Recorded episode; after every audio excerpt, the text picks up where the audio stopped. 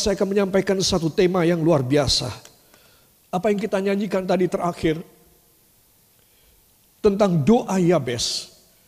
Saudara, apa maksud daripada doa itu kita sudah tahu, yaitu memohon dan kalimat terakhir dalam ayat yang ke-10 dan Allah mengabulkan doa-doanya, mengabulkan permintaannya. Saudara, sudah pasti ini sesuatu hal yang dahsyat. Saudara, tetapi kalau kita melihat apa yang membuat Yabes bisa menerima apa yang dia minta kepada Bapa di sorga. Saudara, semula dia tidak mengetahui sesuatu cara bagaimana karena keadaannya sangat terjepit. Saudara, saya yakin ada satu pemberontakan di dalam hati Yabes yang tidak dituliskan. Tetapi begitu Yabes berubah dan taat kepada kehendak Tuhan, maka apa yang terjadi Tuhan 100% bekerja di dalam hidup Yabes. Nah perjalanan perasaan dan perjalanan hidup rohani Yabes inilah yang akan saya kemukakan pada pagi ini. Supaya kita semua tahu apakah dia. Yaitu pemberontakan ataupun bertengkar dengan Tuhan. Saudara, kenapa saya katakan bahwa ada kemungkinan besar Yabes bertengkar dengan Allah. Dan kemudian dia bertobat. Begitu dia bertobat, semua doa permohonannya dikabulkan. Katakan amin. Itu sebab jangan lagi bertengkar dengan Tuhan. Saudara, ini hal yang berat sekali. Ada motivasi, ada hal-hal yang membuat kita harus bertengkar dengan Tuhan. Satu, karena kita keras hati. Dua, karena kita tidak terima. Sudah, itu sebab seorang yang berhenti dari bertengkar dengan Tuhan, maka Tuhan bisa memberkati dia dengan luar biasa. Apa yang menjadi permintaannya akan diberikan dan dikabulkan kepadanya. Amin. Itu sebab para kekasih saya menuliskan di sini, jangan lagi bertengkar dengan Tuhan. And be blessed. Seorang yang sudah berhenti berontak, berhenti berkelahi dengan Tuhan, berhenti berantem dengan Allah maka Allah baru bisa memberikan berkat. Persis seperti Yabes. Itu sebab saya ingin mengajak semua saudara membuka lebih dahulu saudara. Di dalam Ayub pasal 22 ayat yang ke-21 dari Alkitab saudara kita akan baca bersama. Satu, dua. Berlakulah ramah terhadap dia supaya engkau tentram. Dengan demikian engkau memperoleh keuntungan. Amin. Berlakulah ramah Kenapa kita harus berlaku ramah? Supaya kita tidak bertengkar lagi, kita tidak berantem lagi dengan Tuhan. Kita tidak berontak lagi pada kehendaknya, pada penetapannya. Supaya dengan demikian engkau memperoleh keuntungan. Jadi lihat di sini. Barangkali Yabes dalam satu keadaan yang sangat down benar. Dia sudah ngelukro banget. Nanti kita akan baca ayatnya. Bahwa semua saudara-saudaranya dan keadaannya dari awal ibunya sudah mengatakan perkataan-perkataan yang sangat negatif. Yang setengah mengutuki dia. Sudah. Jadi tidak bisa tidak seluruh keluarga dia. Kakak-kakak adiknya semua juga mempunyai satu perasaan. Ini anak tidak beruntung. Ini anak-anak yang tidak baik. Sehingga ibuku mau mati ketika bersalin melahirkan dia. Saudara, tetapi saudara dalam perjalanannya, saya katakan tadi, Yabes bertobat. Terjadi satu revolusi rohani dalam hidupnya. Dan ini membawa keberuntungan kepada dia. Apa keberuntungannya? Dia mendapatkan emas satu ton. Dia mendapatkan satu keadaan, satu kekuasaan yang hebat. Dan dia menjadi seorang seorang uh, seorang penguasa setempat. Tidak. Apa yang menjadi doa-doa permohonannya Tuhan mengabulkan kepadanya. Bayangkan doa saudara dikabulkan. Sudah pasti saya memberikan satu catatan atas kehendak Allah. Tidak mungkin Tuhan memberikan kepada kita kalau bukan kehendaknya. Saudara, itu akan membuat kita celaka. Itu sebab apa yang Yabes minta, saudara, sudah tentu dia meminta sesuatu yang sesuai kehendak Allah. Kenapa dia bisa minta itu sekarang? Mungkin sebelumnya dia minta kepada Tuhan supaya Tuhan membinasakan, Tuhan membuat sakit, membuat cacat, membuat mati saudara-saudaranya yang menghina dia. Mungkin dia tidak terima dengan keadaan. Tetapi begitu dia bertobat, dia berserah kepada Tuhan. Dia tidak menyalahkan siapa pun. Ibunya pun tidak. Yang menjadi cikal bakal daripada nasib yang jelek dari dia. Nah di sinilah dia berhenti bertengkar dengan Allah. Saudara. Itu sebab para kekasih. Berlakulah ramah terhadap dia supaya engkau tentram. Katakan supaya saya tentram, saya harus berhenti bertengkar dengan Tuhan. Ya. Nah, kemudian kalimat kedua, dengan demikian engkau memperoleh keuntungan. Katakan, bila saya ingin diuntungkan, saya harus berhenti bertengkar dengan Allah. Dan mulai berserah kepadanya. Amin. Ini adalah satu kekuatan yang ajaib dari Tuhan. Ya saudara. Itu sebab kita melihat bahwa ayat ini dituliskan di dalam kitab Ayub. Kitab yang pertama ditulis konon oleh Musa, saudara. Jadi sebelum Musa menuliskan kitab kejadian, saudara, dia menuliskan kitab Ayub, saudara.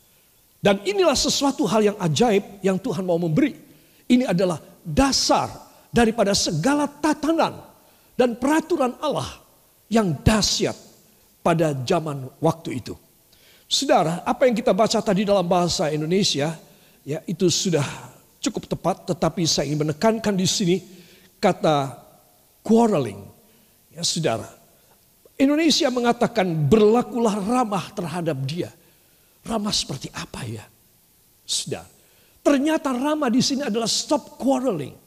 Berhenti berkelahi. Wah kasar sekali ya saudara.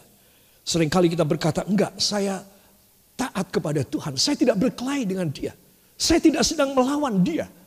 Saudara, tetapi ternyata kita tidak ramah dengan dia. Kata tidak ramah itu sudah termasuk kita berkelahi dengan Tuhan. Sepertinya kita hebat sekali. Kita tahu masa depan. Kita yang menyelamatkan diri kita. Saudara, itu sebab stop quarreling with God. Itulah sebab saya tampilkan ayat ini. If you agree with him, kalau kamu tunduk dan setuju dengan dia, you will have peace. Kamu akan mendapatkan damai sejahtera. And things go well for you. Dan segala perkara akan berlangsung jadi terjadi baik bagi kamu. Katakan luar biasa. Saudara yang kekasih itu sebab inilah yang saya ingin kita membaca dari terjemahan Alkitab yang di atas. Berhentilah, satu, dua. Berhentilah bertengkar dengan Allah. Bila kau setuju dengan dia, kau akan mendapat damai. Dan segala perkara jadi baik bagimu. Amin. Katakan, jadi baik bagi saya. Kalau menjadi baik bagi saya, lebih baik saya menerima peraturan ini. Amin. Saya lebih baik menerimanya. Kalau itu lebih baik buat saya. Sedang. Saya yakin Yabes mempunyai pikiran demikian. Sekarang aku mau berpihak pada siapa? Semua orang tidak suka dengan aku. Gara-gara sejarahnya waktu aku lahir. Jadi semua orang tidak baik. Jadi dia itu mencari makan, dia mencari nafkah, dia berkeluarga di dalam situasi yang jelek sekali secara psikologis, istimewa di dalam hubungannya dengan Allah. Mungkin berpuluh kali, beratus kali dia menyesali Tuhan. Kenapa aku lahir? Aku tidak kepingin lahir, tapi aku harus lahir. Dan ketika aku lahir, aku mendapatkan kata-kata yang tidak baik. Saudara yang kekasih, zaman dulu perkataan orang tua itu sangat dihargai oleh anak-anaknya. Mereka menganggap perkataan orang tua itu seperti perkataan wakil Allah. Saudara. Nah itu sebab saudara terjadi satu perubahan. Perubahan dimulai dari ketika seorang berhenti melawan kepada Tuhan. Seringkali kita tidak bisa terima dengan keputusan Tuhan. Tetapi kita harus belajar. Supaya apa? Supaya things go well for you. Semuanya beruntung bagi kamu. Katakan luar biasa. Para kekasih, itu sebab dengan pendahuluan ini saya ingin mengajak saudara melihat apa sih yang menyebabkan orang berantem dengan Allah. Satu, karena dia tidak nyadar akan dosa-dosanya. Seorang yang tidak sadar akan dosa-dosanya akan terus saja melakukannya. Dosa adalah pelanggaran terhadap Allah.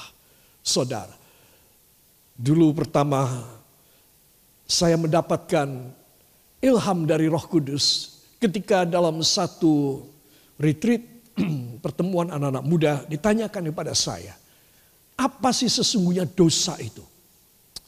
Tiba-tiba Tuhan memberitahu kepada saya, dosa itu seperti lampu traffic light, ya di sini kita mengatakan lampu bangjo. Merah, kuning, hijau.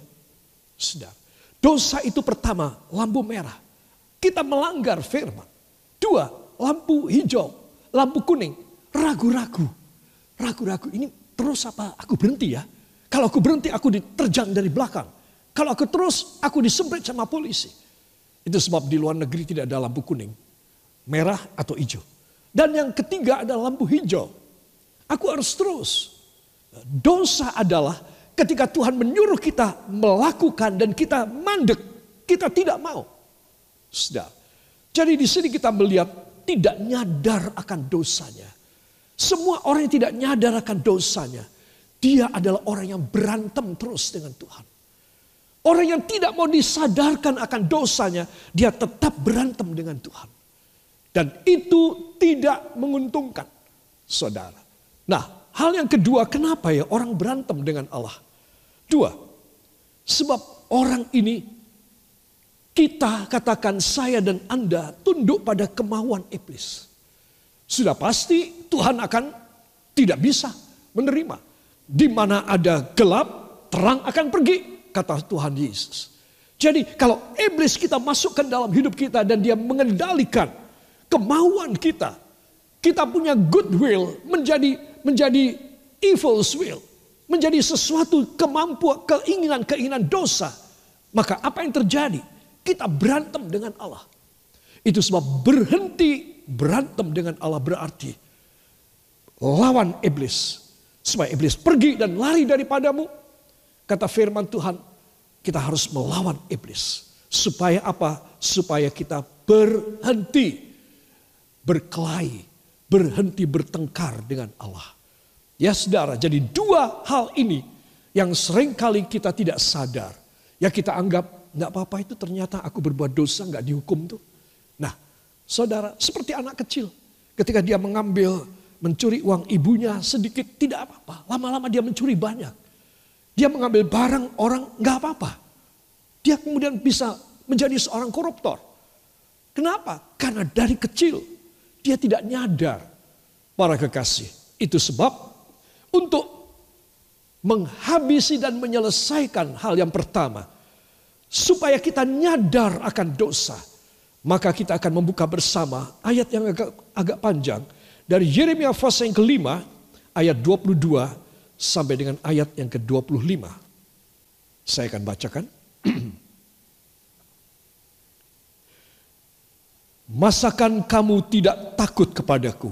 Demikianlah firman Tuhan. Kamu tidak gemetar terhadap aku? Bukankah aku yang membuat pantai pasir sebagai perbatasan bagi laut, sebagai perhinggaan tetap yang tidak dapat dilampauinya? Biarpun ia bergelora, ia tidak sanggup. Biarpun gelombang-gelombangnya ribut, mereka tidak dapat melampauinya. Saudara, saya berhenti ayat 22. Wah, kiasannya dalam sekali. Kiasannya hebat sekali, saudara. Di sini Tuhan Allah berfirman, masa kamu tidak takut sama aku? Coba, saudara. Begitu banyak kita tidak sadar karena kita tidak baca ayat ini. Masa kamu tidak takut sama aku? Ya, dia berfirman, kamu tidak gemetar sama aku? Bukankah aku yang membuat pantai pasir sebagai perbatasan bagi laut? Sehingga seberapapun dia bergelora gelombangnya, dia tetap tidak akan bisa melewati. Ya, saudara, ini firman Tuhan. Walaupun gelom, biarpun gelombang-gelombangnya ribut, mereka tidak dapat melampauinya. Ya, sangat penuh dengan kiasan, saudara. Tentang apa yang Tuhan katakan tentang keberanian umat Tuhan Israel kepadanya. Ini ayat 22. Ayat 23. Tetapi bangsa ini mempunyai hati yang selalu melawan dan memberontak. Mereka telah menyimpang dan menghilang.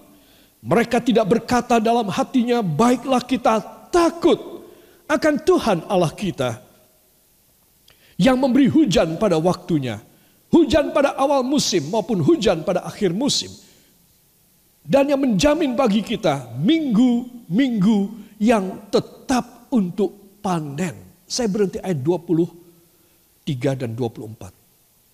Tetapi bangsa ini mempunyai hati yang selalu melawan dan memberontak. Mereka menyimpang dan menghilang.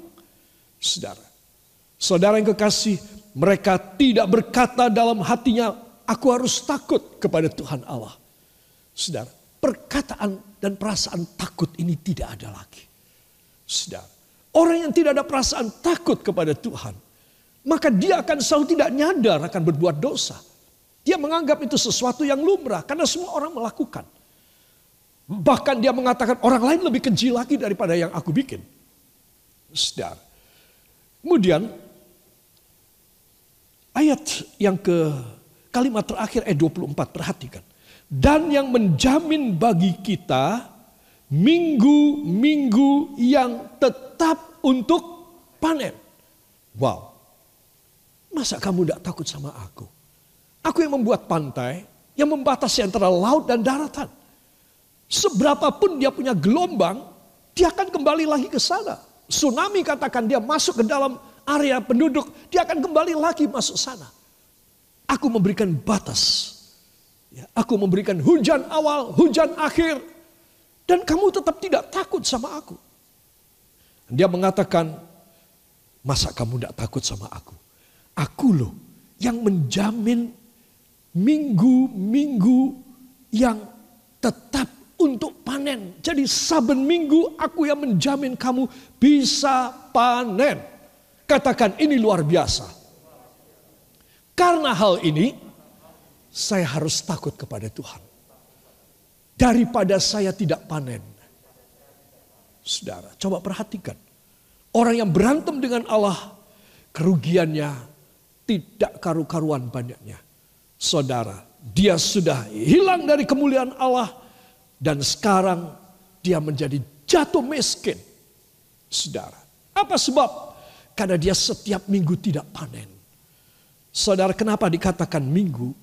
Zaman dulu itu semua gaji itu adalah kalau dia pegawai lepas, orang dibayar per hari. Saudara, tetapi kalau dia pegawai tetap orang dibayar per minggu. Sebab tidak mungkin satu bulan menunggu bulan depan lagi. Mereka berarti tiga minggu tidak makan. Mereka bisa menjadi pemberontak dan kriminal. Itu sebab semua majikan kalau pegawai tetap dibayar per minggu. Saudara. Nah di sini Tuhan mengatakan bukan minggu-minggu yang digaji tetap. Tetapi minggu-minggu yang panen. Panen, saudara tahu panen? Panen buah-buahan, panen padi, panen gandum, ya panen ketela, saudara. Panen buah anggur. Wow, itu satu kelimpahan sejumlah besar. Saudara yang kekasih. Itu sebab kita harus takut kepadanya karena dia menjamin hidup kita pada minggu-minggu yang panen. Katakan minggu-minggu saya akan panen. Dan itu dijamin tetap. Bila saya berhenti berkelahi dengan Tuhan. Amin. Jadi saudara harus tahu ini rahasianya kenapa saya harus sadar akan dosa dan berhenti. Dan dengan demikian saya otomatis untuk yang kedua saya tidak lagi tunduk kepada perintah dan kehendak daripada iblis. Yang kedua, saudara, ayat 25 lebih dulu ya. Yeremia 5 ayat 25 yang terakhir. Kesalahanmu menghalangi semuanya ini dan dosamu menghambat yang baik daripadamu. Kelihatannya walaupun Yabes tidak membaca ayat ini ya saudara. Karena dia hidup pada zaman sebelumnya ayat ini keluar. Tapi dia nyadar. Dia nyadar kalau aku terus berantem, aku terus tidak terima. Apa salahku lahir di dunia? Bukan mauku. Ya, dia mempunyai alasan untuk menolak. Dia punya alasan untuk tidak terima. Tetapi ketika dia sadar, saudara, dia tahu bahwa ini karena kesalahanku kepada Tuhan. Orang yang menyadari kesalahannya, saudara, maka dia akan berhenti. Tetapi orang akan terus berbuat kesalahan dan dosa karena dia tidak nyadar. Saudara, itu sebab kesalahanmu satu menghalangi semuanya ini dan dua dosamu menghambat yang baik daripadamu.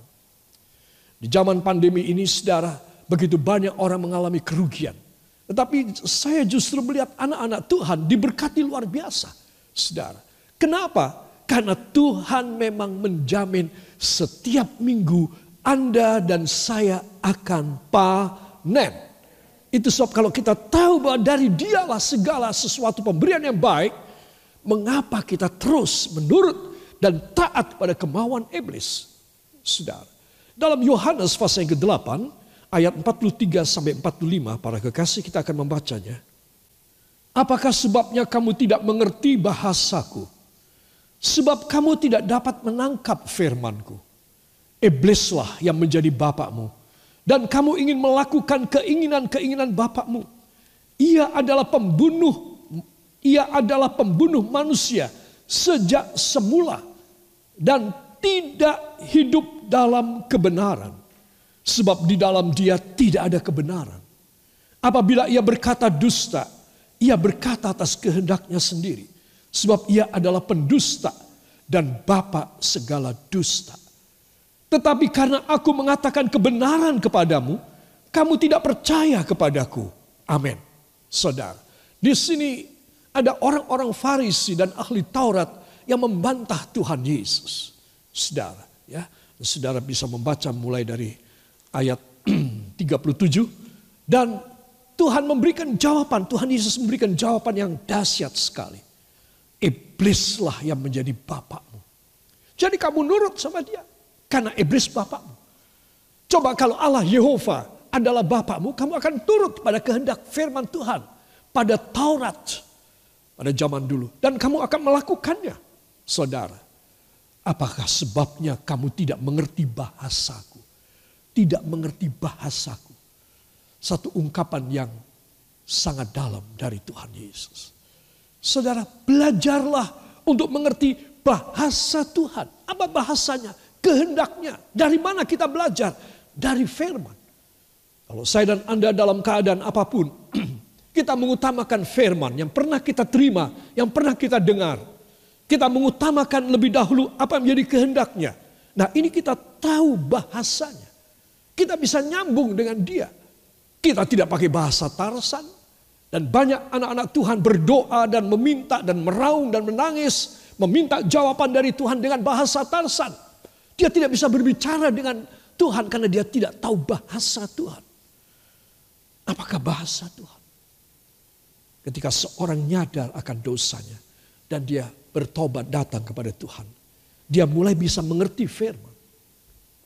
Kalau dia mengerti firman, maka dia berhenti berantem dengan Allah.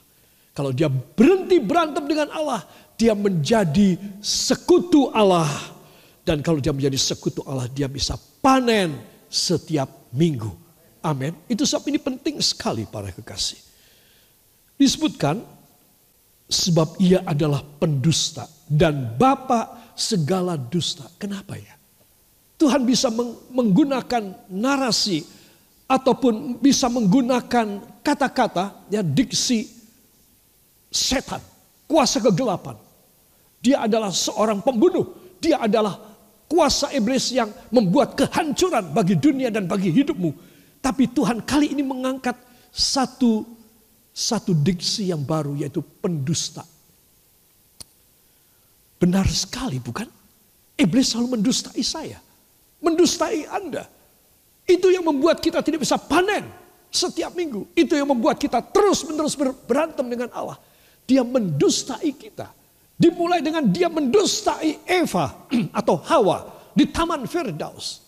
Dari awal dia sudah pendusta. Jadi Tuhan mengungkap siapa Lucifer. Siapa iblis. Dia adalah pendusta. Sudah.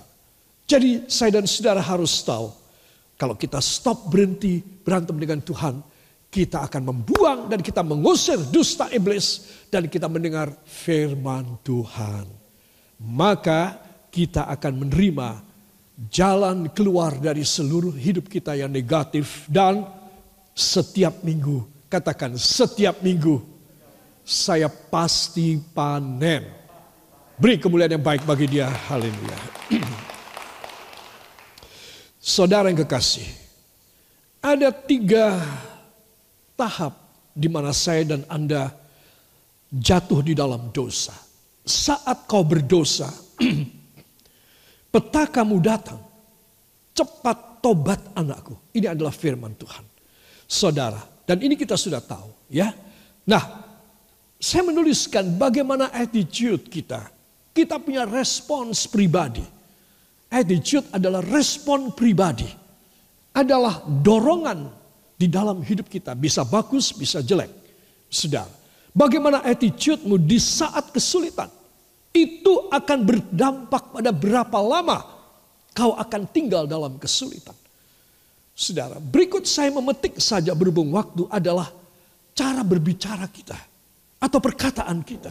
Mari kita akan membuka dalam 1 Petrus 3 ayat 10 sampai 12. Saya akan bacakan.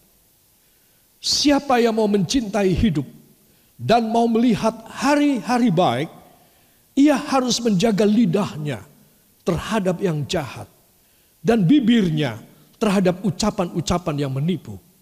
Ia harus menjauhi yang jahat dan melakukan yang baik. Ia harus mencari perdamaian dan berusaha mendapatkannya. Sebab mata Tuhan tertuju kepada orang-orang benar dan telinganya kepada permohonan mereka yang minta tolong. Tetapi wajah Tuhan menentang orang-orang yang berbuat jahat. Amin. Para kekasih di sini kita membaca mengapa saya mengatakan bahwa petaka kita akan lama. Ya, kita punya kesusahan, kita punya kerugian, tidak bisa panen setiap minggu, itu akan lama. Ternyata saya sudah katakan saya mengulik salah satu saja. Yaitu cara berbicara kita. Perkataan kita. Saudara. Nah perkataan kita ini. Tuhan melihat dan mendengarnya. Siapa yang mau mencintai hidup.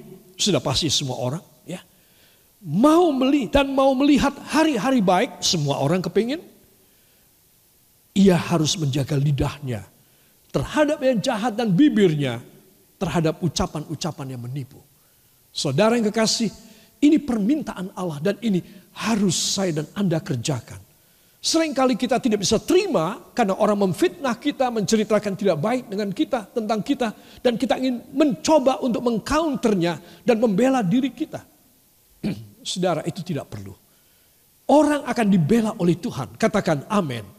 Itu sebab kalau saya dan saudara justru kita membela diri kita akan keluar kata-kata yang tidak pantas dan mungkin kata-kata yang kelewat sehingga kita meninggikan diri kita daripada dia yang sudah mengatakan tidak baik tentang kita. Katakan bila saya menjaga bila saya menjaga mulut dan bibir saya maka mata Tuhan dan telinga Tuhan akan tertuju kepada saya.